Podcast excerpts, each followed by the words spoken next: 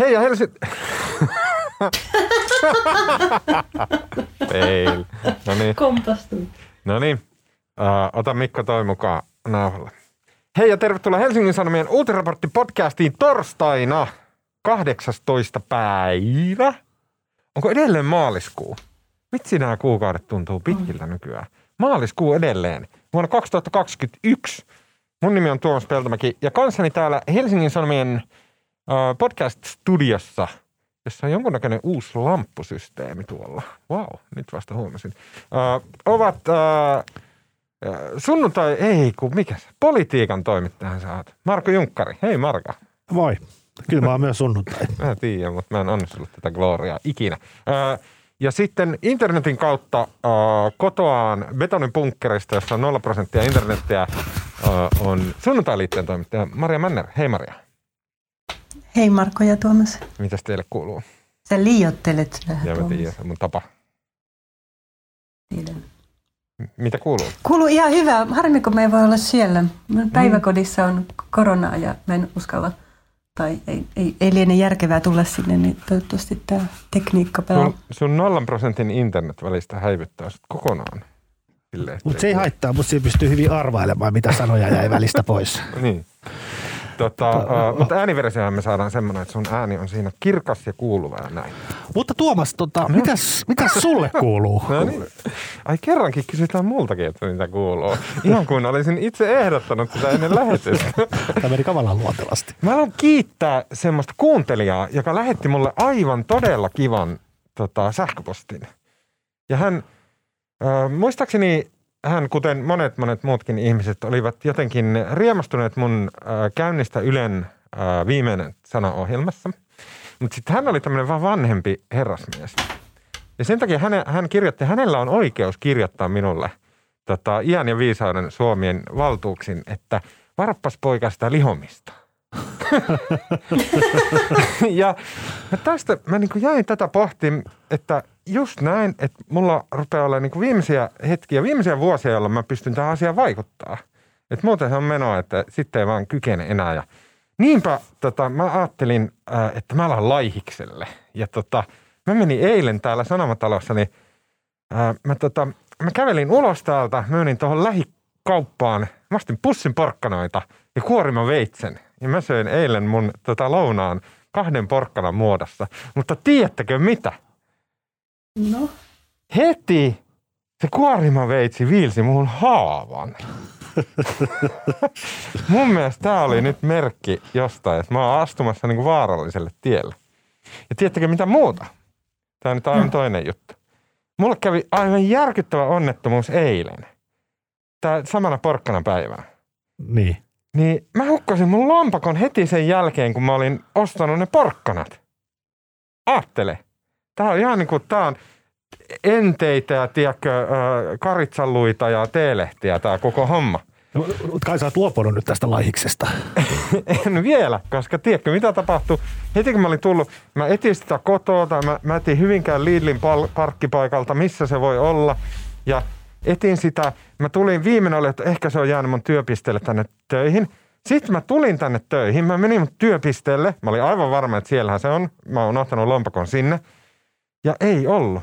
Sitä ei ollut siellä, se oli oikeasti mennyt hukkaan. Mutta tiedätkö mitä, just kun mä olin tullut siihen tulokseen, että se on ihan aidosti oikeasti mennyt hukkaan, mä otin mun kännykän, avasin sen ja siihen tuli ilmoitus, että OP on päivittänyt palvelunsa ja nyt sun kortit löytyy Apple Walletista. Aivan käsittämätöntä. Niin. Samalla hetkellä, kun mä olin luopunut siitä, että mun kortit on hävinnyt taivaan tulee, niin ne niin kuin ilmaantui uudelleen bittimuotoisina mun kännykkää. Käsittämätöntä samalla hetkellä. Miettikää tätä. No niin, tämä oli tämmöinen. sitä lompukkoa? Ei, se on vielä hukassa. Jos joku löydät lompakon, jossa on kortteja, kahden maailman söpöimmän lapsen kuvat ja ajokortti, jossa lukee, että Oletko Peltomäki kuole- Vesa kuolettanut ne kortit siis? En ole vielä. No, e- eikö, eikö se nyt kannattaisi tehdä? No ehkä, mutta sitten ne varmaan kuoleentuisi mun kännykästä, jos ne on nyt mukavan digitaaliset. Ja hyvä, että sä vielä nyt live-lähetyksessä mainostat tätä, että Tuomasta ei kato, kun jos niillä on joku ostanut jotain, sä et tee sitä heti, niin silloin sä et välttämättä saa niitä korvauksia, kun katsotaan, että sä oot ollut huolimaton. Mä tarkkailun kyllä herkeämättä. kuulostaa, että sä oot ollut. Mä tarkkailen mun tilejä herkeämättä, että sieltä ei ole kukaan vienyt mitään.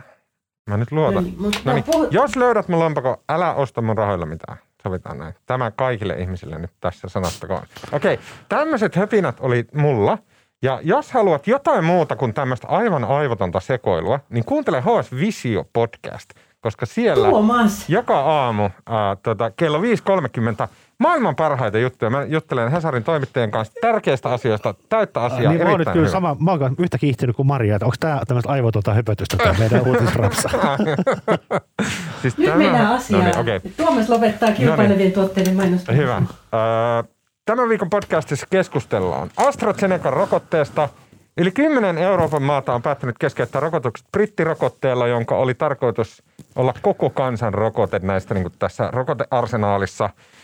Keskeytysten taustalla ovat pelot siitä, että rokote aiheuttaa veritulppia, vaikka tapauksia on ollut Euroopassa vain muutamia kymmeniä ja rokotteita on annettu noin, olisiko yli 15 miljoonaa about, en tiedä tarkkaa lukua, mutta todella paljon.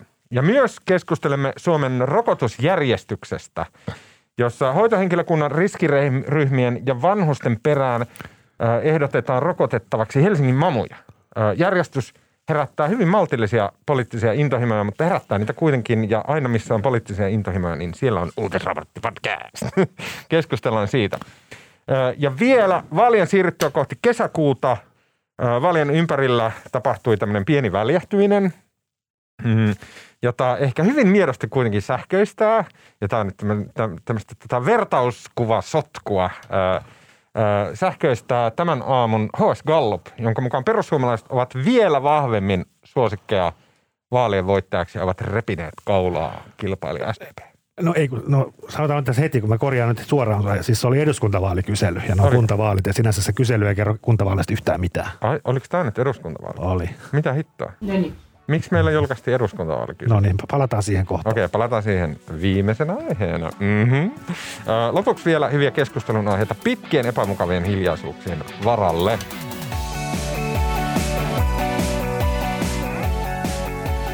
Okei, pitkälti yli 10 Euroopan maata on tähän mennessä keskeyttänyt AstraZenecan kehittämän koronavirusrokotteen käytön. Maat sanovat tehneensä päätöksen varatoimenpiteenä, koska ne epäilevät AstraZenecan rokotteen aiheuttavan veritulppia ja mahdolliseksi, mahdollisesti myös muita vakavia jälkioireita. Ruotsalais-brittiläisen AstraZenecan mukaan rokote on täysin turvallinen, eikä sen yhteyttä raportoihin veritulppatapauksiin ole todistettu.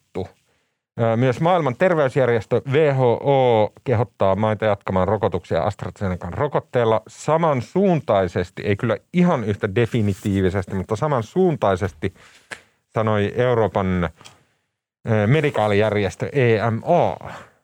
Tota, tässä on monia tasoja. Tässä on tavallaan se niin kuin varsinainen kysymys, eli Ast- AstraZenecan rokote, sillä voi olla sivuvaikutuksia, yllättäviä, pahojakin. Ovatko veritulppatapaukset sellaisia? Oho. Maria kuulosti saaneen yllättävän veritulpan siellä.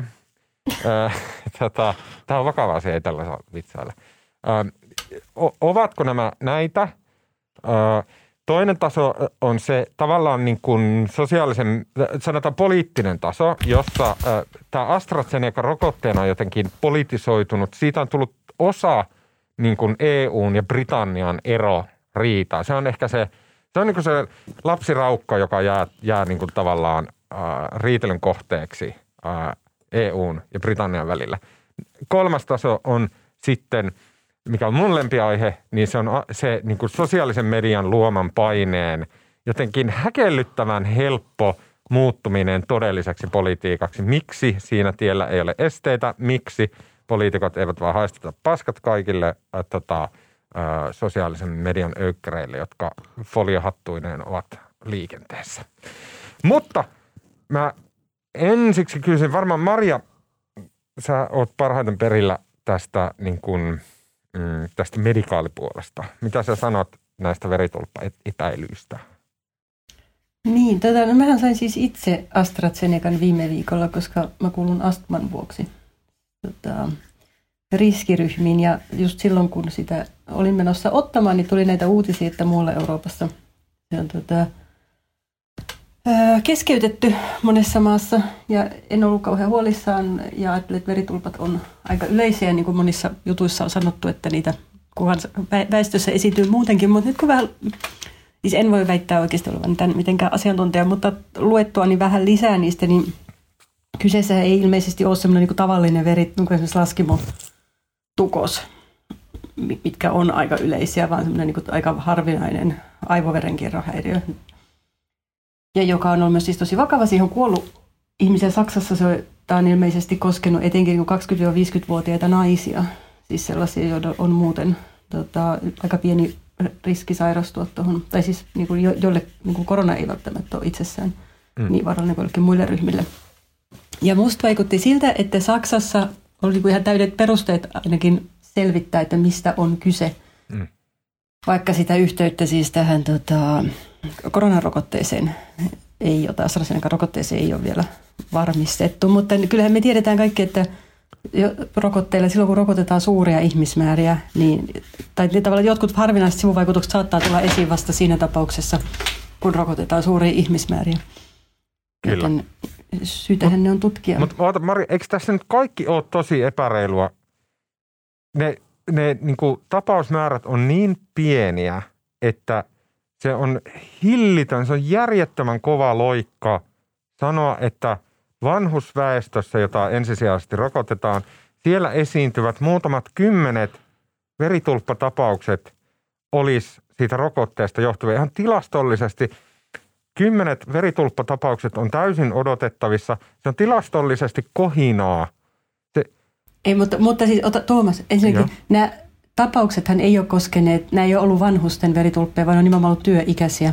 Aha. Ennen muuta naisia ja ilmeisesti monessa maassa sairaanhoitajia, jolloin yksi epäilys on se, että voisiko se liittyä siihen, että he on alun perinkin altistuneet jo niin kuin aiemmin tälle koronalle. Mutta siis tämä koskee, nämä nimenomaan, ne, ne tapaukset on aika, ollut aika vakavia, vaikka niitä on ollut hyvin vähän, niin sikäli kai pidetään perusteltuna, että se yhteys sitä joka tapauksessa selvitetään.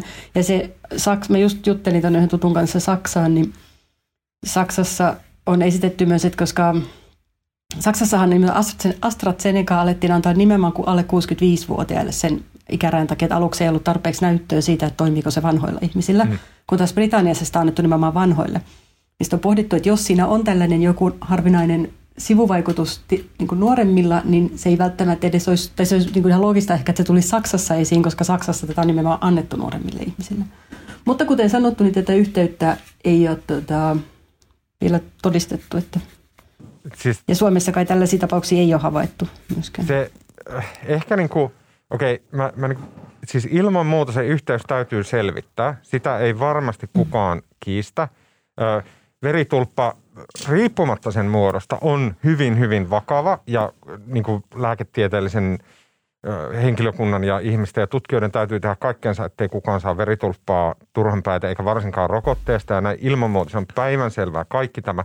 Mutta se on erillinen kysymys siitä, että pitäisikö puol Eurooppaa painaa jarrua tämän rokotteen jakelussa. Siinä on, niin kuin, siinä niin. on pakko olla eri kriteerit. Niin totta, ei, mun on vaikea uskoa, että Saksassa se päätös olisi tehty kauhean kevyesti. Itse asiassa Saksan rokoteturvallisuutta valvova putiikki, niin se on, te, se on tehty asiantuntijat ovat yksimielisesti tehneet tämän päätöksen, että on syytä ottaa aika lisää selvittää nämä, koska vaikka niitä tapauksia vähän niin kuin mä sanoin, ne on ollut niin vakavia ja ilmeisesti niin kuin vaikea, vaikeita hoitaa, että siihen on kuollut jo useita ihmisiä kuitenkin. Mm. Joten saamme nähdä. Mutta yksi huolestuttava asia, mikä AstraZeneca on myös viime viikolla tai tässä viime aikoina tullut esiin, niin on se, että se ilmeisesti se Etelä-Afrikan varianttia vastaan ei tarjoa kovin hyvää suojaa. Joten sekin niin kuin vähän äh, himmentää toiveita siitä, että AstraZeneca voisi olla se, se rokote, jolla tätä tautia nyt sitten maailmasta kitketään. Että tämähän piti mennä nimenomaan, tai on menossa nimenomaan noihin köyhiin ja keskituloisiin maihin paljon, mm. koska se on niin paljon halvempi. Mm. Tota, voiko, takaiskuja, niin. Joo, mulki olisi Maria sulle kysymys, en tiedä osaatko no. sanoa, mutta mä kävin miettimään, että siis kumminkin kun nämä eri puolilla Eurooppaa nyt tämä asia nousi esille ja tota, kumminkin sitten samaan aikaan lääkeyhtiö on niin kuin tiukasti kiistänyt, että tällaista yhteyttä ei ole. Niin mistä ne tietää sen? Siis niin kuin, Niin. koska siis onhan ne totta kai ne on tehnyt nämä testit silloin, kun ennen kuin tämä rokote hyväksyttiin, mutta siis toimittaako esimerkiksi Euroopan maat tällä hetkellä dataa rokotetuista sille yhtiölle? Eikö, eikö, kyllä mä luulen, että se rokotefirma tutkii näitä tapauksia. Myöskin kyllä niin, aika itsevarmasti sanovat, että, että tämä ei liity rokotteeseen siihen nähden, että no, just vaikka Saksassa rokoteturvallisuuden asiantuntijat niin piti ihan mahdollisena, että tämä tila on jollain tapaa kytköksissä rokotteeseen. Mm. Mehän ei tiedä, että siinä voi olla joku ikään kuin altistava tekijä tai lääke tai juuri sairastettu koronainfektio tai joku muu infektio, joka ikään kuin, niin kuin laukasisi sen, minkä takia se olisi niin, vaara, tai tuota, niin vaarallinen näille. Mutta eihän me siis, vaikka tämä, rokotteet on käynyt läpi kaikki ne normaalit testivaiheet, niin jos muistatte vaikka sika-influenssan osalta, silloin todettiin, että jotta se narkolepsia olisi niin kuin ilmennyt testeissä, niin olisi pitänyt olla satojen tuhansien ihmisten mm. laajuisia testivaiheita. Ja nythän testit on annettu niin hirveän laajoille joukoille, että kun, jos jotain vaarallisia sivuvaikutuksia on, niin luultavasti tulee esiin. Mutta sinänsä se ei olisi niin kuin ihan täysin yllättävää, että siinä vaiheessa kun aletaan jakaa tosi laajalla jakelulla, niin ilmenee vielä jotain, mikä ei ole testivaiheessa. Niin kuin toi on mun mielestä, Maria, aivan, aivan olennainen pointti. Silloin kun näitä rokotteita testattiin, silloin sanottiin ääneen, tiedettiin, että testiprosessi on nyt nopsa, se tehdään nopeutetussa aikataulussa. Niin kuin kaikista isoimman mittakaavan testejä ei tehdä semmoisilla pieteetillä, mitä yleensä ja näin bla bla bla, mitä siinä nyt olikaan. Se tiedettiin koko ajan, että siinä vaiheessa, kun ne rokotukset tulee niin kuin laajemmalle yleisölle, siinä vaiheessa, kun tes, rokotusmäärät menee miljooniin, kymmeniin miljooniin – 15 miljoonaa pelkästään länsimaissa AstraZeneca-rokotteessa. Siinä vaiheessa ne määrät on niin isot, se ihmisten niin kuin geneettinen variaatio on niin iso, ihmisten muut taudit, jotka, niin kuin piikitettäviä ihmisten muut taudit on niin, niitä on niin monenlaisia. Tiedettiin, että väistämättä tulee jotain, se on väistämättä tulee. Mm. Ja mm. tähän niin kuin on varauduttu, tähän, tämä tiedettiin, että tämä on tulossa, se, miten nyt on käynyt, muutamat kymmenet ihmiset on saanut jotain, se on tosi valitettavaa, mutta se on, se on niin kuin tavallaan aika vähällä on päästy suhteessa siihen, miten olisi voinut mennä näin niin kuin nopsaa läpiviedyllä rokoteprosessilla. Joten jälleen kerran, että miten helvetissä, kellä, siis poliitikoilla, virkamiehillä ei ole pokkaa niin kuin jotenkin ottaa tätä enemmän, paitsi Suomessa. Suomessa sanotaan, että ei, ei, ei, nyt me jatketaan tällä. Mutta mua kiinnostaa se, siinä on, niin kuin, on paine, mistä se on tullut, mistä se on Saksassa tullut. Suomessa nähtiin yhdeksän ihmistä ilmoitti äh, saman tien, että heilläkin on tullut tämmöinen veritulppa AstraZeneca-rokotteesta. Saman tien, kun se oli ollut uutisissa. Ennen sitä nolla ilmoitusta. Nämä on tämmöisiä asioita, missä niin kuin, paljon vaikuttaa se, että mis, mitä tavallaan – mitä julkisessa sfäärässä. Joo, kyllä, mutta kyllä nämä niin kuin, mä ajattelen, että jos Suomessa olisi ollut vastaavia tapauksia kuin vaikkapa Saksassa, vaikka niitä olisi ollut vähänkin, niin luultavasti täälläkin olisi aika kova paine ehkä ottaa aika lisä... Mm. Niin, mä en osaa, että siis rehellisesti sanottuna, kun sitä esimerkiksi Saksassa piti monet asiantuntijat ihan perusteltuina ottaa siinä tauko, jotta niin selvi, kyllä pitää selvi, vaikka se olisi joku asia, joka, tai siis jos siinä on yhteys ja se vaikka kohta pientä ryhmää tai liittyy, jos joku niin altistava tekijä, niin totta kai se pitää selvittää. Mm. Miten mä osaan nyt jotenkin kyseenalaistaa sitä, mutta tietysti sen, kun ottaa huomioon, miten paljon epäluottamusta nyt rokotteisiin kohdistuu Euroopassa ja muuallakin, niin me en tiedä, niin kuin, niin miten tämä sitten vaikuttaa AstraZenecan kohtaan tunnettuun luottamukseen no jatkossa. Mun mielestä on päivän selvää, että tähän liittyy se, että se on brittiläinen rokote. Meinaatko? Kyllä että mä, poliitikot sen takia keskeyttää? Mä, mä uskon, että tähän keskeytykseen li, liittyy kaksi asiaa. Ja siihen liittyy se, että AstraZenecalla on ollut toimitusvaikeuksia joka tapauksessa. Ja se on ollut tästä EUn kanssa riitasilla. Ja sitten, että niin kuin mä luulen, että on, ja mä en ole ainoa, joka luulee, mutta mä en, osaa, mä en muista sitä lähettää, oliko, oliko se joku, en tiedä, niin, niin että että tämä on semmoinen paikka, missä se AstraZenecan, sitä ei joka tapauksessa olisi tulossa vaadittavia määriä sitä rokotetta, niin nyt on aika pienellä vahingolla pystytään sanomaan, että joo, että no mepä pistetään pausille tätä AstraZenecaa. En tarkoita, että siis kukaan poliitikko, kukaan virkamies on sille, että, että, tota, että hähää, tehdäänpä näin, vaan että nyt on otollinen aika ottaa vähän niin kuin varman päälle, että sillä ei hävitä niin kuin hillitöntä roko, rokotusvauhtia. No, kyllä mä, mä suhtaudun vähän skeptisesti tuohon, koska kyllä mä oletan, että kyllä niin kuin jokainen poliitikko ja jokainen virkamies ja jokainen ihminen maapallolla tällä hetkellä toivoo, että tästä tavallaan koronakriisistä päästäisiin mahdollisimman nopeasti yli ja vaikka niin kuin, no, miten olisi helpompi näpäyttää brittiläistä yhtiötä, mutta jos vaakakopissa on se, että kyllähän lyhytkin keskeytys taas hidastaa tätä, tästä kriisistä toipumista, niin, niin kyllä mä luulen, että mä en usko, että se kauheasti vaikuttaa. Voi olla. Joo, en, Ehkä mä elän niin, semmoista sarja, sarjakuva-universumissa. Missä. Niin, Ehkä joo, en mäkään ihan, ihan tota niille. Mä jonkun aika paljon tällä viikolla vertauksia esimerkiksi e-pillereiden aiheuttamaa veritulppariskiä. Jotenkin itsekin ensiksi oli taipuvainen ajattelemaan, että, joo, niiden, että niiden, nehän siis nostaa veritulppariskiä, mutta niiden kohdalla tavallaan ajatellaan, että se riski on perusteltu, koska niistä on niin muita hyötyjä, mutta nyt sen, mitä on tähän mennessä lukenut noista tapauksista, jotka tähän niin kuin tämän korona rokotteen jälkeen on, on ilmennyt Saksassa, niin se on kyllä vähän erityyppinen, niin selkeästi vakavampi tila. Jotenkin epä, epätavallinen tila, että se ei ole musta esimerkiksi ihan rinnasteinen. Mm, joo. Sitten viimeinen, tähän siis, mutta mun mielestä on kiinnostunut, tässä samalla käydään vääntöä rokotteesta ylipäätänsä. Ursula von der Leyen EUn bossina käy koko ajan vääntöä brittien kanssa siitä, että mitä tehdään – Viimeiseksi eilen, vai oliko toissapäivänä EUlla oli, tai Van der Leyenillä oli tiedotustilaisuus, jossa se uhkas, että EUsta ei saa enää viedä rokotteita ulos just näiden toimitusvaikeuksien ja sitten AstraZenecan rokotteen toimimattomuuden kautta. En tiedä, viittasiko suoraan Van der Leyen AstraZenecaan tässä, mutta sanoi, että niin rokotteet ylipäätänsä, että EUsta niitä ei saisi enää viedä ulos. Sen lisäksi – hän sanoi, että EUlla on kyllä työkalupakettia, joilla niin jos maat eivät tota, tottele, tai siis von der said she is not ruling out going as so far as to waive intellectual property rights or seize control of production, citing Article 122 of the EU Treaty, which would allow the EU to take measures appropriate to the economic situation if severe difficulties arise in the supply of certain products.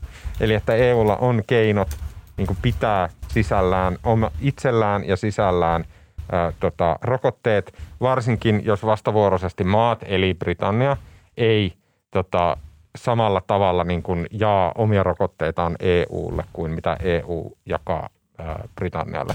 Ja Van der Leyen tavallaan uhkailee käyttävänsä samoja keinoja, mitä viimeksi on käytetty 70-luvulla öljykriisin aikaan, jolloin EU rajoitti niin kuin energiatuotteiden no, mä, mä en sinänsä yhtään ihmettele, koska mun mielestä tämä on, niin kuin, tämä on niin kuin EUlle tämmöinen eksistentiaalinen kriisi monella tavalla, että kyllähän siis se – niin kuin jatkuvasti ja etenkin viime vuosina niin kuin EUn olemassaoloa on kyseenalaistettu ja on pohdittu, mitä hyötyjä EUsta jäsenmaille ja kansalaisille tulee.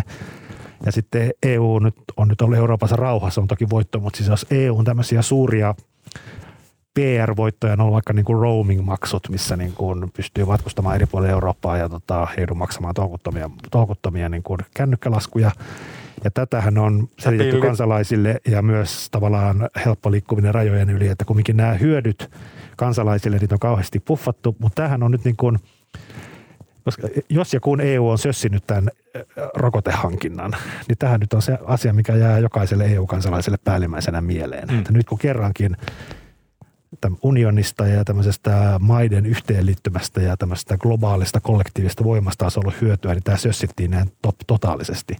Niin en yhtään ihmettele, että komission puheenjohtaja tällä hetkellä uhkailee vaikka millä, koska tämä vaarantaa niin kuin hänen tulevaisuutensa ja koko unionin tulevaisuuden. Kyllä. Ja siis... niin, Tämän Sano piti nimenomaan olla se, niin, että tämän piti olla nimenomaan se paikka, missä kun EU näyttää voimansa ja että yksittäiset Kyllä. jäsenmaat olisivat perustelee heikolla. olemassa, olemassaoloaan niin. poikkeuksellisen, poikkeuksellisen vahvasti jokaiselle EU-kansalaiselle, että tämmöisessä globaalissa kriisissä se pystyy hoitamaan rokotteet tehokkaasti ja kyllä nyt näyttää, että Amerikka ja Britannia ja aika moni muu on toiminut tässä tehokkaammin. Mm.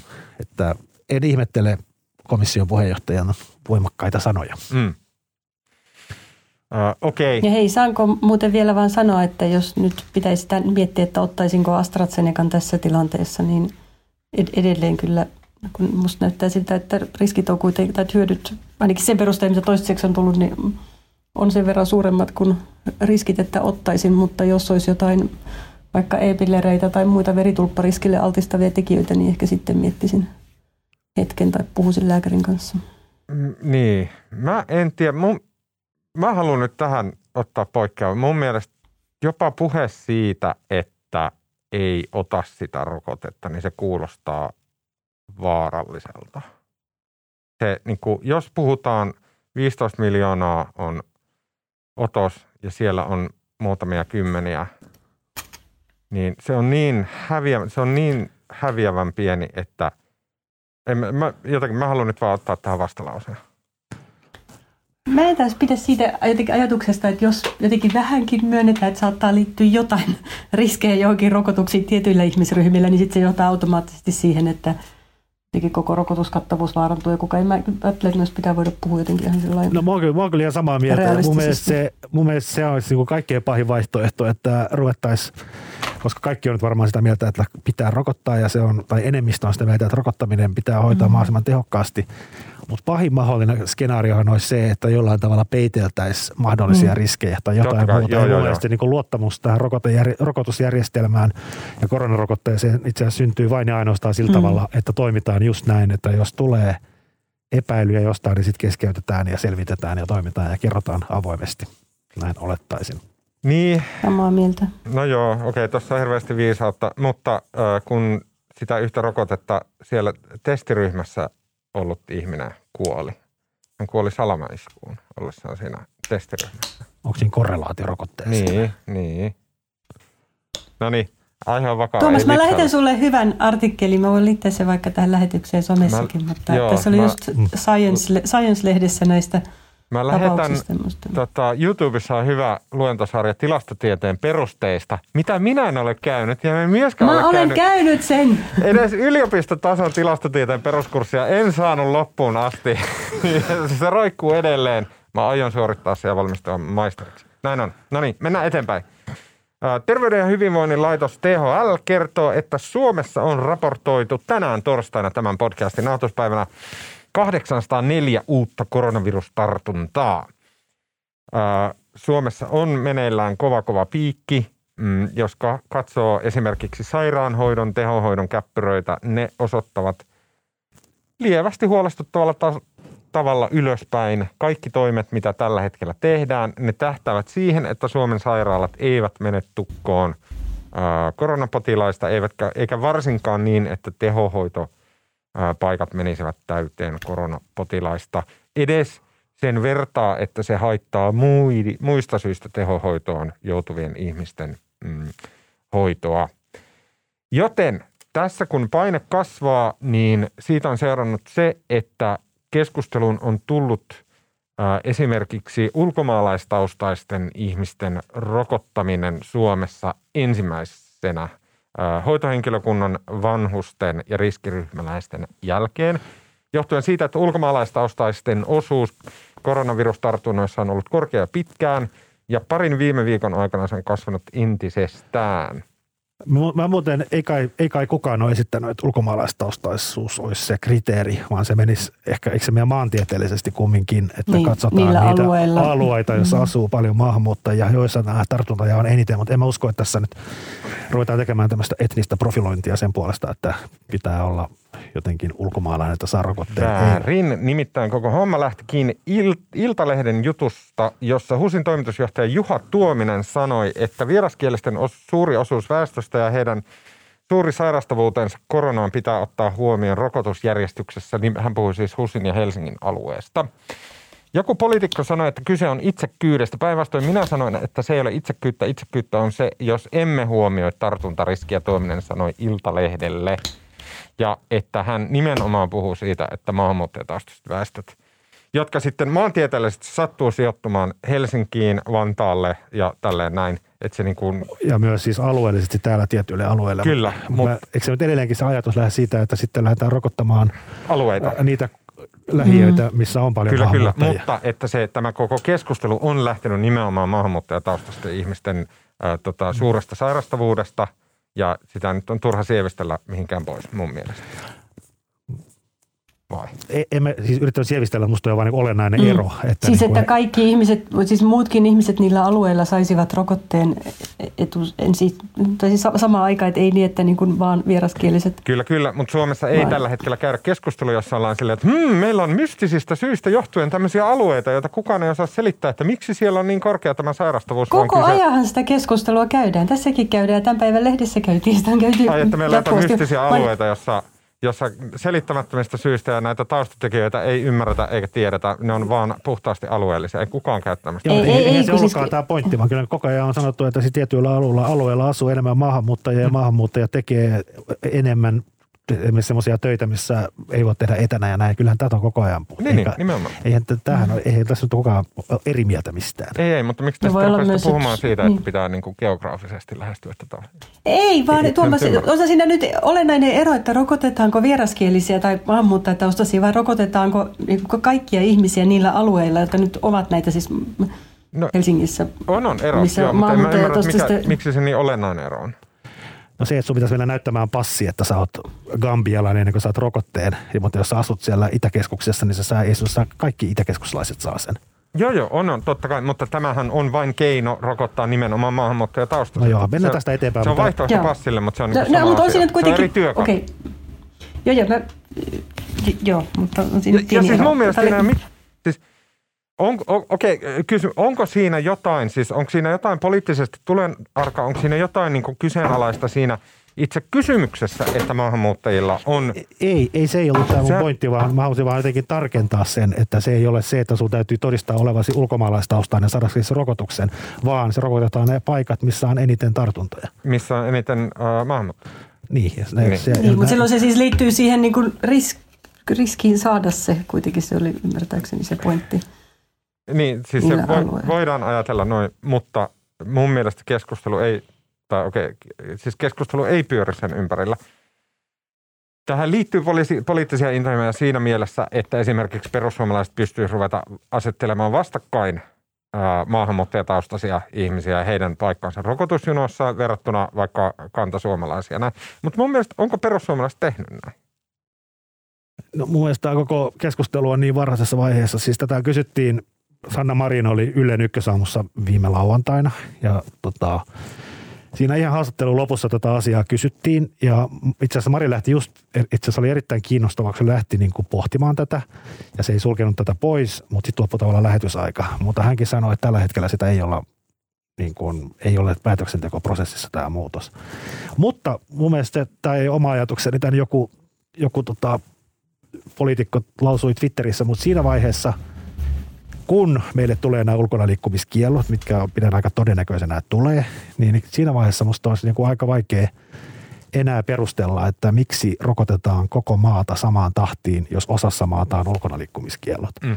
Marko, ei jo... puhuta, Marko, Jouko, mä olen samaa mieltä sun kanssa, mutta ei puhuta ulkona liikkumiskiellosta. Se, se oli älytön virhe hallitukset alun perinkin alkaa puhua siitä, koska sellaistahan meille ei ole tulos. Meillä on no, liikkumisrajoituksia. Liikkumisen rajoitukset.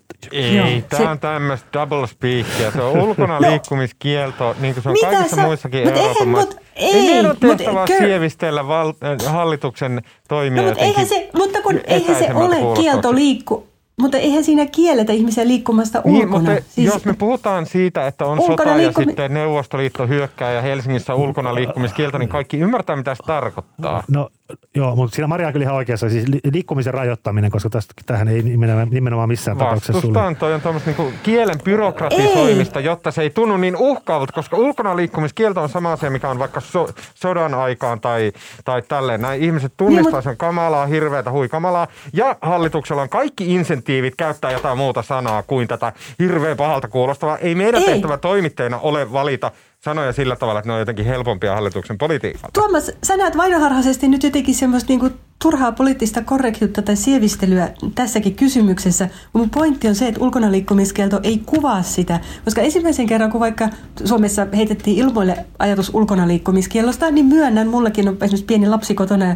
tuntui ihan hullun ahdistavalta se ajatus, että mitä eikö saa mennä ulos ennen kuin sitten ymmärsin, että tämä ulkona liikkumiskielto ei tarkoita sitä, että ei saisi liikkua ulkona, vaan että siis sehän koskee niin sitä rajoituksia siihen määrään, että kuin, miten ison joukon kanssa saa liikkua. Siksi se on minusta harhaanjohtava sana. Se oli mun Kyllä. pointti. Mä... Ja englanniksi vielä, kun käytetään sanaa curfew, niin senhän voi kääntää, se, sillä on niin kuin, se ei ole se ulkonaliikkumiskielto on vain yksi sen mahdollinen määritelmä. Kyllä, mutta jos palataan siihen pointtiin, niin oletko Maria siis samaa mm. mieltä siitä, että siinä vaiheessa, kun jos tulee liikkumisen rajoituksia pääkaupunkiseudulle ja Turkuun ja mihin niitä nyt mahdollisesti onkaan tulossa, niin siinä vaiheessa on niin enää vaikea perustella, minkä takia kuhmolaisia rokotetaan. No joo, kyllä mä luulen, että se lisää painetta siihen. Mä luulen muutenkin, että kun nämä niin kun ilmeisimmät riskiryhmät, eli sanotaan yli 80, yli 70-vuotiaat ja sitten muut pahat riskiryhmät on rokotettu kaikkialla, ja ensihuollon terveydenhuollon työntekijät, niin se paine kohdistaa niitä niin kuin alueellisesti jakaa vähän toisin, niin on kyllä suurempi. Minusta ihan perusteltua siinä vaiheessa ja varmaan esimerkiksi niin kuin ammattikunnittain rokottaminen. Eli vaikka, että tota, lastentarhaopettajia, poliiseja ja muita rokotettaisiin ennen muita niin kuin työikäisissä, niin olisi minusta ihan perusteltua. Äh, siis ennen mitä näitä alueellisia niin, että, niitä, ei, ei, no, tai siis vaikka niin, että alueellisesti kohditettaisiin niitä, rajoitu, niitä rokotuksia enemmän ja alue, alueiden sisällä annettaisiin ensiksi niille, jotka eivät voi työtehtävissään välttää kosketusta muihin. Mutta sitten sitä, että painotettaisiin, koska niinku, siis alueellisuudella mä tarkoitan sitä, että niinku pahat epidemia-alueet siis maan sisällä, mutta se, että Helsingin sisällä alettaisiin joillekin tietyille alueille ö, kohdistaa niitä, niin mä en mun on vähän vaikea ehkä jotenkin kannattaa sitä kauheasti tässä vaiheessa. Yksi perustelu, tai siis, no mä luulen, että se koettaisi aika epäoikeudenmukaiseksi, koska vaikka on varmaan moni semmoisia ikään kuin rakenteellisia syitä, just vaikka ammatti, ammatteihin ja perhekokoihin liittyviä, minkä takia maahanmuuttajat korostuu tartunnoissa, mutta se ei ole kuitenkaan ainut selitys. Vaan siellä voi olla myös esimerkiksi kulttuurisia syitä siitä, että sosiaalinen elämä ja sukulaisten ja perheen tapaaminen on tärkeämpää ja tai sitten rakennustyömiehillä, mitä onkaan. Tavallaan, että ihmiset, mä luulen, että se koittaisi epäoikeudenmukaiseksi, että niillä alueilla, missä se tauti on levinnyt paljon, niin no, joo, rokotuksia. Mutta, mutta Maria, jos se menisi ammateittain, niin, niin keitä, mitä ammatteja siellä listan kärjessä olisi toimittajan lisäksi tietysti? Se oli vitsi. Toimittajat on viimeisenä. No niin me varmaan Tätä... ollaan, mutta keitä siellä niin. olisi? Opettajat, ketä muita? No varmaan opettajat, lastentarha. No siis tietysti koko, meillä on aika paljon vielä terveydenhuollon henkilökuntaa, jota ei ole rokotettu. Kyllä. jotka ei ole siis suoraan koronan kanssa tai niin kuin koronapotilaita hoida suoraan, niin varmaan terveydenhuollon ja sosiaalitoimen niin kuin muu henkilökunta ja sitten opettajat, lastentarhahoitajat, poliisit, lastensuojelutyöntekijät, tämän kaltaiset mä voisin kuvitella. Meihin vaan pistettäisiin suoraan koronaan. Sille hyi, tuhmasti tehty. Mm. Mutta onhan myös olemassa moni ammattikauppojen myyjät, on, on mm. monta ammattiryhmää, jotka asiakaspalvelutehtävissä, jotka ei voi tehdä sitä etänä. Että niin kun, ja toimittajat varmaan on, on melkein viimeisenä se listalla. Paitsi jos katsotaan jotenkin olevan kriittisesti alojen työntekijöitä huoltovarmuuden kannalta välttämättömiä niin yleisradiossa, mutta niin kaupat, joo, miksi ei? Tietysti siellä ehkä voi ajatella, että ne kohtaamiset on lyhyempiä kuin esimerkiksi lastentarhaopettajat mutta Marja, selitä vielä, niin kuin, onko, onko sulla joku muu syy kuin tämä, että okei, että järkevämpi lähestymistapa on esimerkiksi ammattien mutta onko joku syy, miksi ei vaikka samanaikaisesti tehtäisi alueellisesti? Mu, musta ku, ta, Alueellisesti kaupunkien sisällä vai siis maan sisällä? Niin, nimenomaan. Että jos Helsingissä on selkeitä alueita, Vantaalla on selkeitä alueita, jossa on koronavirustartuntoja poikkeuksellisen paljon muihin nähden, niin se kuulostaisi vain järkevältä, että okei, sitten mennään sinne – tehdään, tota, rokotetaan ja tehdään rokot. Tällä tavalla iso rokko kitkettiin maailmasta. se tehtiin rinkirokotuksilla, missä epidemia-alueiden ympärille tehtiin iso rinki ja sitten sieltä ruvettiin pikkuhiljaa sisäänpäin rokottaa koko väestö. Nimenomaan siellä, missä se on huikea tarina, se on ihmiskunnan suurimpia saavutuksia, se tehtiin nimenomaan tällä metodilla. Niin, kun ne rokotusmäärät on nyt, musta tässä on tavallaan kaksi tapaa lähestyä sitä rokot, rokotusjärjestystä. Yhtäältä on se niin yksilöön kohdistuva riski, että miten suuri, miten suuri riski hänellä on sairastua niin taudin vakavaan muotoon, mikä on, tämä on tähän mennessä ollut se periaate, millä näitä tätä rokotusjärjestystä on tehty. Ja toisaalta voidaan nyt ehkä lähestyä vähän sitä, että miten suuri riski sillä ihmisellä ylipäätään on saada se tartunta, eli tavallaan niin kuin vaikka kansallisesti, että mikä, sitten, mikä sillä alueella on se tota, esiintyvyys. Mutta sitten, ja sitten toisaalta on niin ehdotettu, että meidän pitäisi pyrkiä ikään kuin hillitsemään sitä epidemiaa rokotuksella, että jos laitetaan, kohdistetaan rokotuksia sinne, missä on paljon tartuntoja, niin me onnistutaan hillitsemään epidemiaa. Tämä olisi kiva ajatus, jos meillä olisi paljon rokotteita, mutta kun se nykyinen tahti on kuitenkin sen verran hidas, että menee aika paljon aikaa ennen kuin päästään rokottamaan nuorempia ikäluokkia. Ja esimerkiksi lapsiin nyt ei tulla varmaan rokottaa pitkää aikaa. Ja se kuitenkin tauti kiertää paljon just nuorempien – keskuudessa, mm. niin silloin minusta ei ole, ei ole kauhean realistista ajatella, että me vielä vähän aikaan pystyttäisiin hillitsemään kauheasti sitä epidemiaa. Mutta nyt mun mielestä me törmätään siihen, että jos me lähdetään siihen niin kielen käyttöön, joka silleen ei reflektoi sitä, että mitä todellisuus on. Sä alat nyt Marja puhumaan ja siis niin mä en syytä, vaan mä pyydän sinua selventää, että kun sä puhut, mm. että Helsingin sisällä alueellisesti, kun kohdistetaan rokotuksia, niin se ei ole järkevää, koska rokotukset kohdistetaan pääsääntöisesti vanhempiin ikäluokkiin eikä nuoriin niin tämä litania, onko se suomennettuna, että kun maahanmuuttajataustaisia ihmisiä aloitetaan tota, rokottaa tai aloitettaisiin rokottaa, niin silloin törmätään siihen se ongelma, että pitäisi rokottaa nuoret maahanmuuttajat. Onko niin, se, mitä niin, sä myöskin. yrität sanoa? Niin, mä, siis mä tarkoitan nimenomaan sitä, että jos me haluttaisiin niin kit, kitkeä sen taudin leviäminen, niin meidän pitäisi niin. rokottaa myös ne nuoremmat ikäluokat. Ja mä Okei, luulen, että ihmiset kokisivat sen... Niin Tuohon niin, mä luulen, että kysymys. aika moni kokisi sen, kun meillä on esimerkiksi aika paljon eläkeläisiä, sanotaan niin. yli 60 joilla sair- ja myös työelämässä olevia Kyllä. sen ikäisiä. Esimerkiksi yli 60 vähän ylipainoisilla tai yli 50 ylipainoisilla miehillä jo tautiriski on aika suuri. Niin hmm. tavallaan, että jos, mä luulen, että ihmiset kokisivat aika epäoikeudenmukaiseksi sen, että joillain alueilla alettaisiin rokottaa vaikka sitten nuorempia ikäluokkia tota, ennen, ennen näitä, koska kuitenkin me tiedetään, että Helsingin sisällä ihmiset liikkuu paikasta toiseen ja niin edelleen, että se asuinpaikka niin, mutta se kumminkin nyt, jos nyt asiat menee hyvin ja äh, tavallaan tämä, tämä rokotusten toimitustahti säilyy sellaisena kuin nyt tällä hetkellä on visioitu, niin kyllähän jo huhtikuussa pitäisi pystyä rokottamaan niin kuin aika lailla massa, massamielessä näitä. Niin mm. Niin pitäisikö sun mielestä, Maria, huhtikuussa siirtyä jo tavallaan tähän? Massamielessä näitä mitä?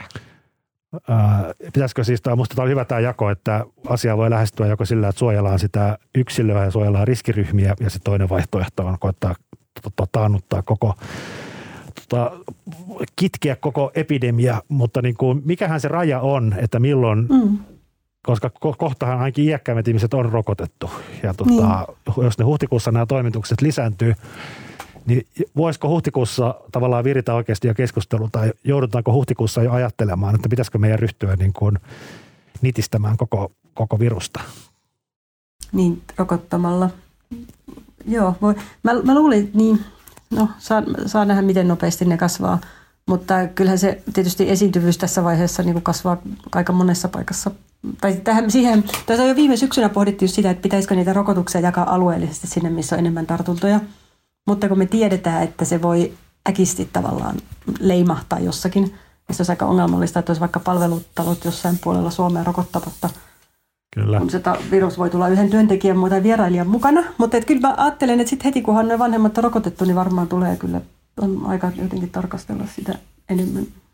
Että jos rokottaisi ainakin pahoja epidemia-alueita, mutta edelleenkin mä puhun nyt siis niin kuin, kuin maakuntien tasolla, enkä välttämättä kaupungin sisällä. Mm. Näin. Okei. Okay. No hei, mennäänkö tästä aiheesta eteenpäin? No mennään. Mm. Nimittäin äh, perussuomalaiset johtavat SDPtä suosiossa ja prosenttiyksiköllä kertoo Helsingin Sanomien kysely. Perussuomalaiset on kasvattanut kaulaansa, kun SDPn suosio on pienentynyt ja perussuomalaisten kohentunut helmikuuhun verrattuna. Jos eduskuntavaalit pidettäisiin nyt, miksi? Mä en tajua. Mm. Perussuomalaisia äänestäisi nyt 21,5 prosenttia suomalaista. Suosio on kasvanut 0,4 prosenttiyksikköä. Virhemarginaali tässä jotain 400 prosenttia. Kyselyn tehneen, ei vaitiskaan, kyselyn tehneen Kantar TNSn tutkimusjohtaja Sakari Nurmela arvioi Hesarin jutussa, että SDPn suosion heikkenemiseen, heikkenemiseen on voinut vaikuttaa paheneva koronatilanne.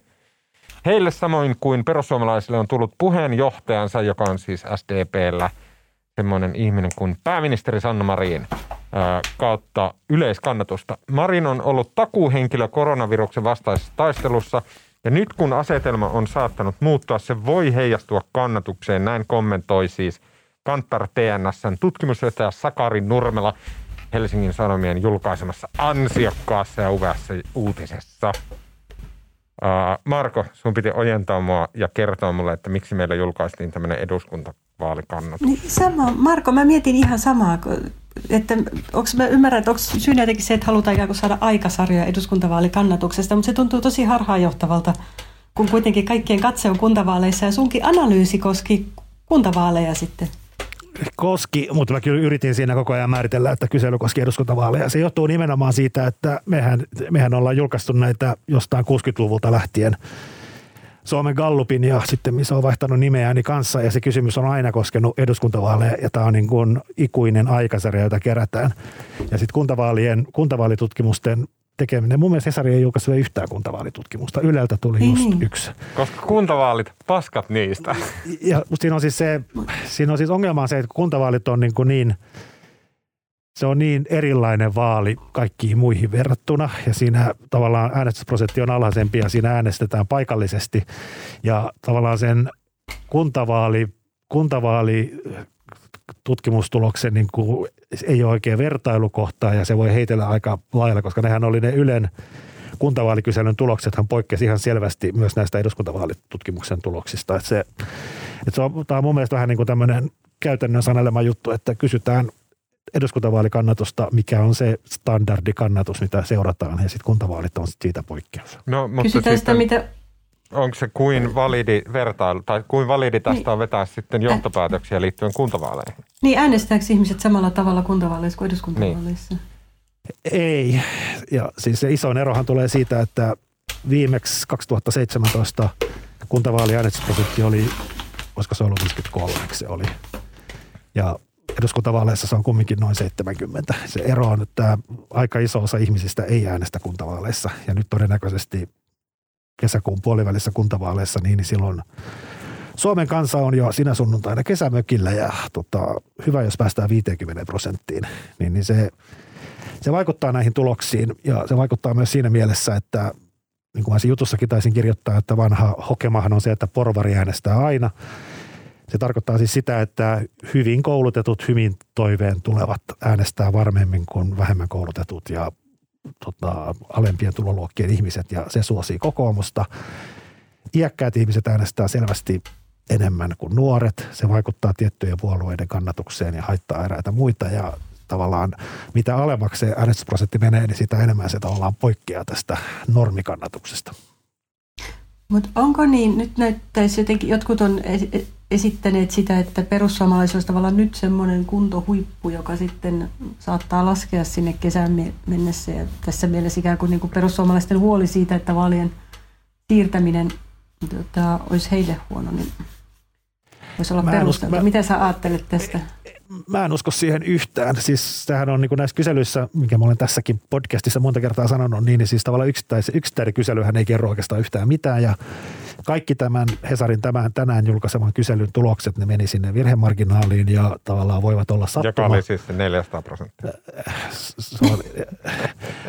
tota, mutta siis se, sehän sitten kertoo jotain, kun katsoo trendiä. Ja kyllähän perussuomalaisten, perussuomalaisten kannatus on noussut niin kuin viime kesästä lähtien. Kyllä. Niin tosi tasaisesti ja SDP, joka oli vielä viime, nousi viime keväänä Sanna Marinin ja koronan myötä niin kirkkaasti ykköseksi, niin se on tullut sitten niin kuin hitaasti alas sieltä, mutta oli se tässäkin kyselyssä yli 20. Paljon, onko sun luvut siinä edessä? On.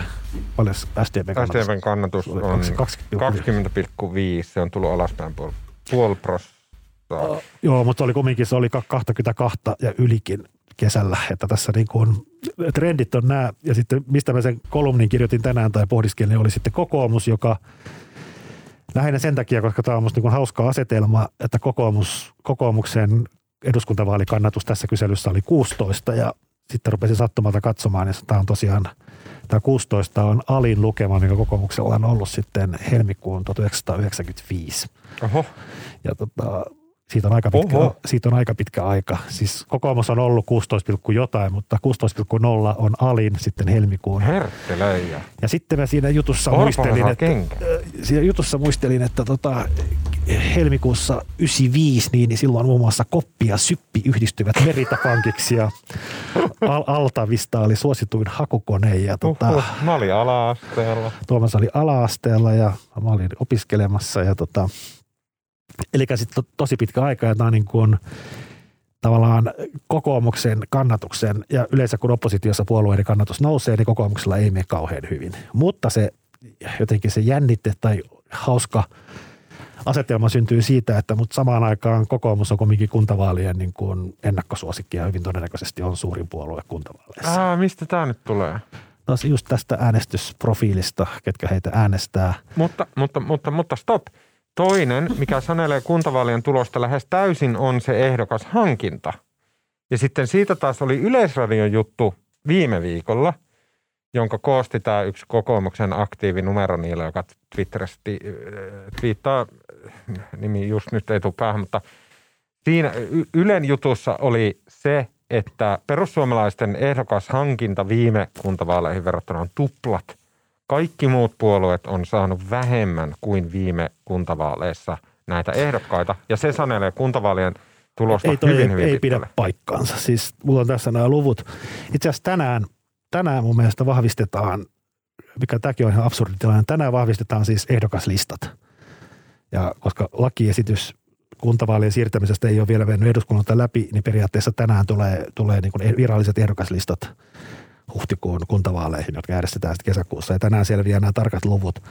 Mutta siis perussuomalaisilla, perussuomalaisilla oli tämän ennakkotiedon mukaan, mikä on, tuli siis viime viikolla.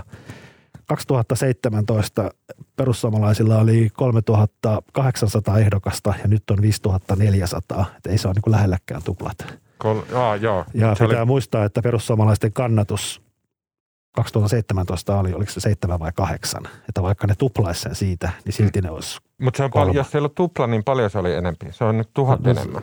no, se on siis puolta 1500 enemmän. Joo, eli se on mitä 30 pinnaa enemmän.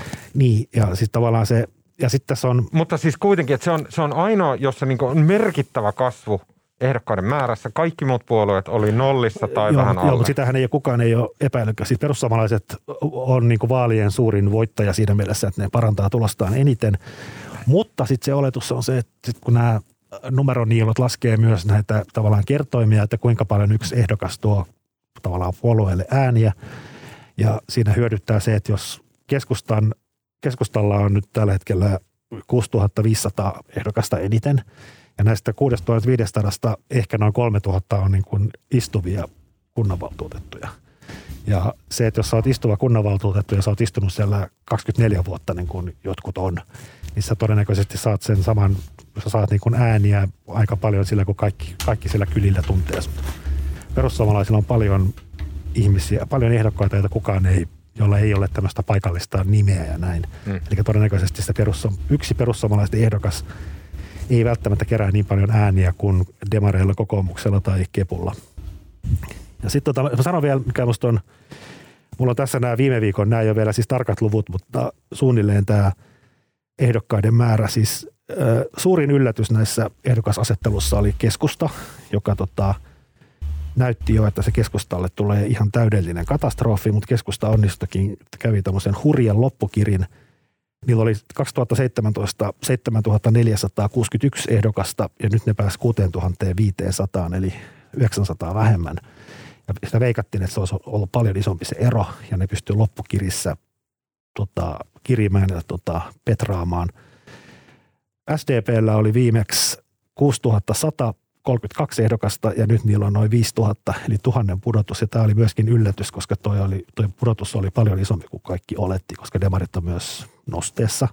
Ja tämä myöskin tukee kokoomusta, jonka ehdokasmäärä on käytännössä nyt sama kuin se oli 2017. Okei. Okay.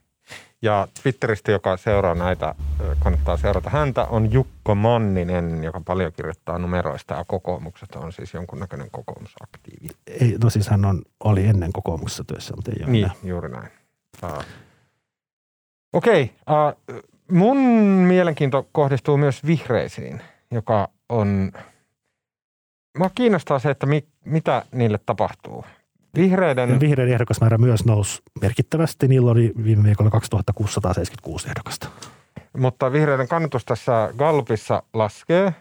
Se, tai se niin kuin, vihreiden kannatus jotenkin, se ei liiku. Se, ei, niin kuin, se on semmoinen pötkö.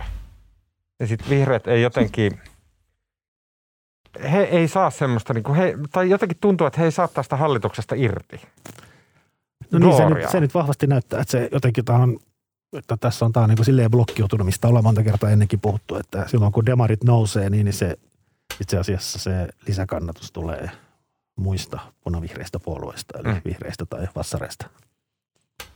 Niin, Joo, eli, mutta niin, sano vaan sano, eikö sano, jos sulla on vihreistä? Ei, siis, no, mä hoen tätä samaa asiaa aina, niin ehkä mä en toista sitä, että, että niin kuin mun mielestä niillä on iso ongelma. Mä veikkaan, että niille käy todella huonosti vaaleissa. Menestyy Helsingissä ja sitten muuten tulee lunta tupaan. Joo, mutta y- ymmärtää, mulla ole tarkkoja tietoja.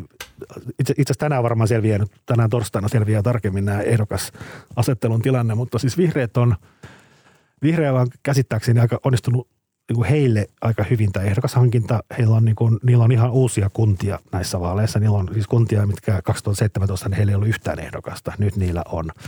Ja niillä on täydet, lähes täydet tai lähes, täydet listat kaikissa isoissa kaupungeissa ja myös keskisuurissa. Eli ne tavallaan vihreät pystyy, vihreät ei ole, siis tavallaan sehän on vähän ylipäätään teennäistä katsoa näitä kuntavaalien tuloksia niin kuin maanlaajuisesti, koska tässä käydään siis 300 paikallisvaalit. Mutta vihreitä on niin kuin aina rokottanut se, koska on paljon kuntia, missä vihreitä ei voinut, missä ne on saanut nolla prosenttia äänistä, kun heitä ei voinut äänestää. Mm. Ja nyt tavallaan tämä on Niin, jos he saa yhdenkin ehdokkaan sinne kuntaan, niin se on tavallaan jo todella paljon, koska heitä voi ylipäätänsä äänestää. niin silloin ainakin saa sen yhden äänen. Niin. Hyvin raado- raadollista puhetta, Marko. On, ja sehän on, sehän on aina hauskinta kuntavaalien tuloksissa, kun sehän julkaistaan, siis kaikkien ehdokkaiden tulokset julkaistaan, ja siellä on aina lukuisia ihmisiä, jotka saa nollan. Niin. Ei ole edes itse vaivautunut äänestämään. Mä en äänestäisi itseäni, en mistään hinnasta, jos Etkö? olisi ehdokkaana. En, en. en. Niin olisi se ihan kamalaa. Jos Se olisi se kamala olla se ykkönen, se olisi niin, Niin, niin. häpeällistä. Niin ajattelin Niin sitten, olisi, olisi nyt kamalaa, jos vaikka sulla on olisit ehdolla ja saisit niin kuin yhden äänen ja sä tietäisit, että Niin, sun kaikki oma äiti tietäisi. ei ole äänestänyt sua tai vaimo ei ole äänestänyt. Nolla on tavallaan tyylikkää. No niin. mutta, mutta kyllä mä mietin, siis tässä on jotenkin jännittävää, kun kaksi kuukautta lykkäystä on tavallaan lyhyt aika, mutta sitten toisaalta pitkä aika, etenkin jos tulee vaikka jotain liikkumisrajoituksia. Että miten ne vaikuttaa hallituspuolueiden kannatukseen. Mm. Tässä mä jotenkin voisin kuvitella, että, että, että To- tai miten se Marko tai, tai Tuomaskin No mä näette? täysin, täysin mutupohjalta, niin, niin mä luulen, että siis hallitus siinä mielessä, saa- siis se, että jos kuntavaalit olisi ollut huhtikuun puolivälissä ja jos silloin olisi nämä liikkumisrajoitukset päällä, niin kyllä silloin kaikilla olisi ollut aika paskat fiilikset ja se olisi varmaankin ollut negatiivista hallitukselle. Mutta jos kesäkuun puolivälissä, jos pahin hätä on ohi ja tavallaan tartunnat on kurissa ja pääsee taas terassille, niin sitten kaikilla on hyvä mieli ja se ehkä hyödyttää hallitusta. Niin, ja kyllä siihen mennessä tietysti rokotukset on jo jonkun verran edennyt, tai siis selkeästi. On ja kyllähän nyt kesäkuussa, jos tämä menee niin kuin viime vuonna, niin kyllähän sitten pitäisi sen kausivaihtelunkin myös auttaa. Auttaa, mutta, muist, mutta mä en tuudittautuisi tuohon liikaa siksi, että viime vuonna Suomi, mehän nitistettiin käytännössä se tauti ravintola koulusululla silloin keväällä. Että Kyllä. siinä lähdettiin tosi alhaiselta tasolta, että nyt jos et niin kun tartunnat pääsee leviämään, niin ei sit kesästäkään ehkä ihan niin kiva tuu, mutta voisi toivoa Joo, jotain. toi, toi, toi, toi oli ihan totta. Mä tästä just eilen keskustelin erään vaan kaverin, kaverin kanssa ja sitten ruvettiin muistelemaan, että kyllähän niin kuin, jos muistan oikein, niin samaan aikaan kun siis kausivaihtelu joo auttoi asiaa, mutta esimerkiksi Jenkeissä monissa osavaltioissa se piikki tuli vasta joskus kesä-heinäkuussa. Joo, Että kyllä sielläkin on kesä, että ei se aurinko niin kuin auto, automaattisesti auta. Niin, ei. Ja eihän siis kausivaihtelu ei välttämättä liity auringonvaloon, että sitä ei osata selittää, että mihin se liittyy. Se voi liittyä ihmisten käytöksen vaihtelun kautta. Niin. Tai... Okei, hei, sitten kun, tota, mm, sitten kun Tuomas Peltomäki, tää nyt, tää, mikään tässä ei pidä paikkaansa. Sitten kun Tuomas Peltomäki öö, 29. päivä tätä kuuta tällaisessa paikassa Hyvinkäällä järjestää totaalisen laittomat Outrun Synth Retrowave-bileet, jossa juodaan alkoholia ja crazy bailetaan. Niin, tota, ja sinne voi pyytää lippuja mun sähköpostista. Niin, niin tota, mm, mikä tuossa ei pidä paikkaansa, ignoroikaa. Niin, niin sitten siellä Synthwave Partissa ää, tota, Hyvinkäällä, semmoisessa erässä erittäin kuulussa industrial-konehallissa, niin siellä sitten jotta viinaa, otti silleen, että hei vitsi on hyvät bileet ja tota, ää, kuulia tää musa, miten susta on tullut noin hieno mies. Ää, niin, niin siellä sitten, mistä jututatte muuta bailukansaa, mistä Marko aloittaisi? Tota, mä, mä rupesin lukemaan tota, äh, kirjaa tuosta Einari Vigreenistä. Oho, Tiedätte, tiedät, tiedättekö kuka se on? en. Miksi sä sanoit sit noin innostuneesti? No kun se kuulosti jotenkin supersivistyneeltä. E- Einari Vigreen on siis Ponsse-yhtiön perustaja sieltä Ylä-Savosta, tämmöinen maalaispoika, joka kävi nuorena poikana metsätöissä ja sitten oli kauhean kiinnostunut koneista ja sitten rupesi miettimään, miten niin kuin tätä voisi tehdä. Sai isänsä, isänsä puuttua ympäri, että perheeseen ostettiin traktoria. Hän oli kova tekemään hommia ja sitten säästi, että sai jonkun harvesterin tapaisen ja saatiin niitä puita tehokkaammin pinoon ja sitten Einari, Einari huomasi, että ei kaikkien, kaikki nämä valmiina myytävät metsä, metsätyökoneet on jotenkin kelvottomia ja rupesi, rupesi kehittämään niitä itse, perusti firman Ponssen ja siitä tuli sitten niin kuin vuosien varrella tota, mä en tiedä, no iso metsäkoneyhtiö on edelleenkin olemassa Helsingin pörssissä ja Einarista tuli, Einarista tuli hyvin rikas mies. Mutta tämä on ihan mahtava tämä kirja. Tämän on tehnyt tota Antti Heikkinen ja tämä on siis elämä, elämäkerta, mutta niin kuin hän itsekin sanoi, niin että kirjailija sanoi esipuheessaan, että tämä on itse asiassa ihan fiktiota. hän, on, hän, hän, on siis niin kuin, hän on siis kirjailija ja sitten se on kirjoittanut, se on niin kuin elämäkerta, mutta sitten on aika paljon niin kuin käytetty mielikuvitusta. Siinä on, kirja, siinä on kirjoitettu, siinä on esimerkiksi yksi semmoinen mahtava kohtaus, mikä kertoo tämmöistä yhdestä, yhdestä tota, koirasta, joka tota, juoksee siellä jossain Sonkajärven keskustassa ja ajaa takaa omaa häntäänsä ja tota, se on niin kuin se koiravinkkelistä kerrottu keskellä elämäkertaa yksi luku. Ja sitten selviää, että se koiran nimi oli Ponsse ja sitten siitä Einari päätti, että se firman nimeksi tulee Ponsse. Ja se on niin todella, ja se on ihan mahtava kirja. Se on kirjoitettu sille vielä, sitten siinä on kaikenlaista niin kuin, tämmöistä niin kuin, siinä on niin kuin dialogin muotoon tehty asioita, missä ei, mistä ei varmasti ole mitään lähteitä ja mitkä on niin kuin Einari niin kuin sisäistä pohdiskelua. Ja, ja Einari on siis tota, kuollut jo aikaa sitten, musta varmasti oli 2010, kun se kuoli. Mutta tota, ää, 2010 joo, mutta aivan mahtava kirja ja sitten saatu semmoinen, niin kuin, siinä on niin kuin Suomen, yhdistyy niin kuin Suomen taloushistoria siitä, miten siirryttiin hevosten käytöstä traktoreihin ja koneiden käyttöön. Sitten tämmöinen jotenkin yläsavolaisuus. Kaikki mä yleensä vihaa lukea kirjoja, missä puhutaan murretta, mutta tuossa kaikki se dialogi on sillä Savon murteella. Ja aluksi kun se vähän tottuu, niin se on tosi hauska lukea. Ja se niin kuin todella kiehtova kirja. Wow. Suosittelen. Tämä on vielä, kuka oli tämmöinen, kuka Nero on kirjoittanut tämän? Tämä on Antti, Antti Heikkinen. Kuulostaa ei, mitä? kiehtovalta. Kuulostaa kiehtovalta. Joo, suosittelen. Mä rupesin, tätä oli, Sano vielä kirjan nimi. kirjan nimi on, tota, mikä sen nimi nyt onkaan? Tota, no se on siis, Pons, se oli, otas kun mä tässä sanon.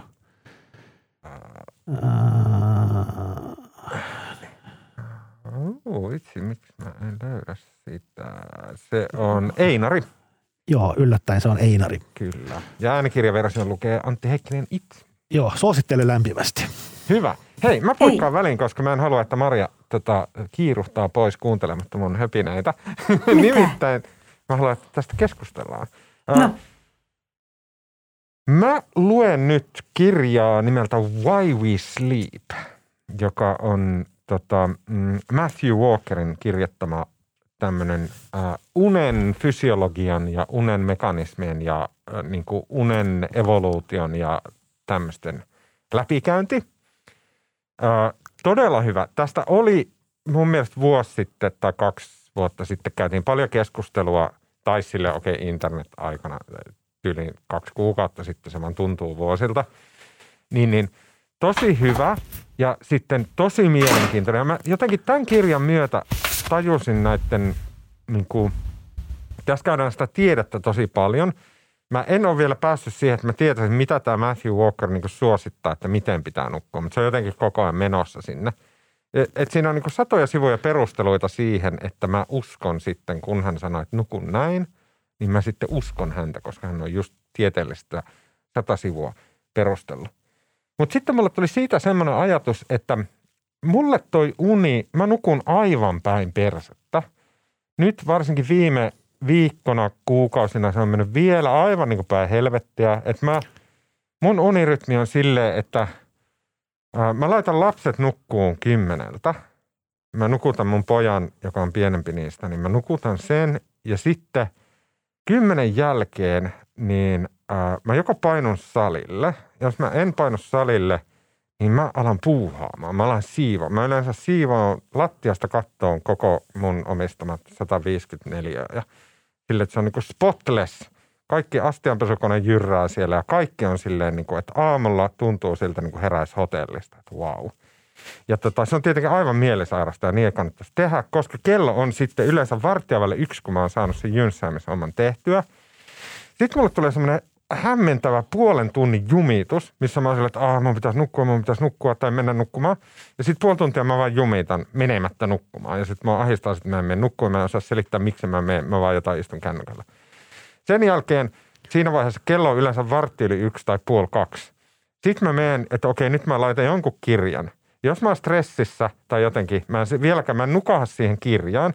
Sitten mä kahden aikaa mä vaihan kirjat, jotain vähän tylsempää, saanko mä Yleensä ehkä sitten vartti yli kaksi mä heräisin, tai siis mä oon silleen, että, että tästä ei tullut mitään, tai että mä herään, sitten mä, mä menen syömään.